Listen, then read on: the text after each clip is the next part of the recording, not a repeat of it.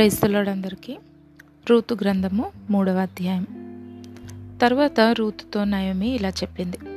అమ్మా నువ్వు క్షేమంగా ఉండేలా నీ సంరక్షణ విషయమై నేను ఆలోచించాలి. నీకు క్షేమం చేకూరేలా నేను చూడాలి. ఎవరి పనికత్తెల దగ్గర నువ్వు ఉన్నావో ఆ బోయాజు మనకి బంధువు.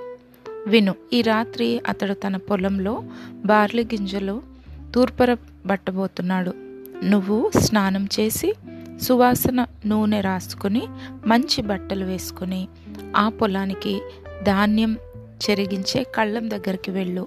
బోయాజు భోజనం ముగించి నిద్రపోయేంత వరకు అతనికి కనిపించవద్దు. నిద్రపోయిన తర్వాత ఎక్కడ పడుకున్నాడో చూడు. ఆ చోటుకి నువ్వు వెళ్ళగలిగేలా దాన్ని గుర్తుపెట్టుకో. అప్పుడు వెళ్ళి ఆయన పాదముల మీద నుంచి దుప్పటి తీసి అక్కడే పడుకో. నీవేం చేయాలో ఆయనే నీకు చెప్తాడు అని నయోమి రూతుతో అనింది. అప్పుడు రూతు నువ్వు చెప్పినట్టే చేస్తాను అని అత్త మాట వినిందనమాట. ఆమె ధాన్యం చె చెరిగించే కళ్ళం దగ్గరికి వెళ్ళి తన అత్త తనకు చెప్పినట్లు చేసింది.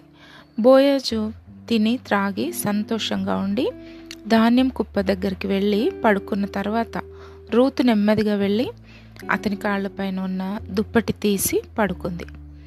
అర్ధరాత్రి సమయంలో బోయాజు ఉలిక్కిపడి లేచి చూస్తే ఒక స్త్రీ తన కాళ్ళ దగ్గర పడుకొని ఉండటం కనిపించిందనమాట. అతడు ఎవరు నువ్వు? అని అడిగాడు.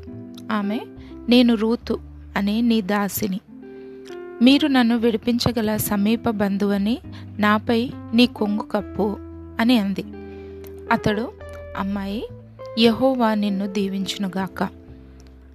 వారు పేదలు కానీ ధనికులు కానీ నీవు యువకుల వెంట పడక. మునుపటి కంటే ఇప్పుడు మరింత మంచి ప్రవర్తనను కనిపరిచావు. నా కుమారి భయపడకు. నీవు చెప్పినట్టే నీ పట్ల జరిగిస్తాను. నీవు గుణవతివని నా ఊరిలో వారందరికీ తెలుసు. నేను నిన్ను విడిపించగల సమీప బంధువుగా ఉన్న సంగతి నిజమే. కానీ నాకంటే సమీప బంధువు ఒకడు నీకున్నాడు. ఈ రాత్రి ఇక్కడ ఉండు. ఉదయాన్నే అతడు బంధుధర్మం వహించి నిన్ను విడిపిస్తే విడిపించవచ్చు. అలా చేయడానికి అతడికి మనసు లేకపోతే నేనే బంధుధర్మం వహిస్తాను అని జీవం గల యహోవతోడని ప్రమాణం చేస్తున్నాను. తెల్లవారే వరకు పడుకో. అని రూతుతో బోయాజు అన్నాడు. కాబట్టి ఆమె తెల్లవారే వరకు అతని కాళ్ళ దగ్గర పడుకొని ఇంకా తెల్లవారక ముందే లేచింది. అప్పుడు అతడు ఆమె ధాన్యం చెరిగించే కళ్ళం దగ్గరికి వచ్చిన విషయం ఎవరికి చెప్పవద్దు అని అతని సేవకులకు చెప్పాడు. తర్వాత అతడు నువ్వు కప్పుకున్న దుప్పటి పట్టు అనగా ఆమె దాన్ని పట్టింది. అతడు ఆరు కొలతల బార్లి గింజలు కొలిచి ఆమె భుజానికెత్తాడు.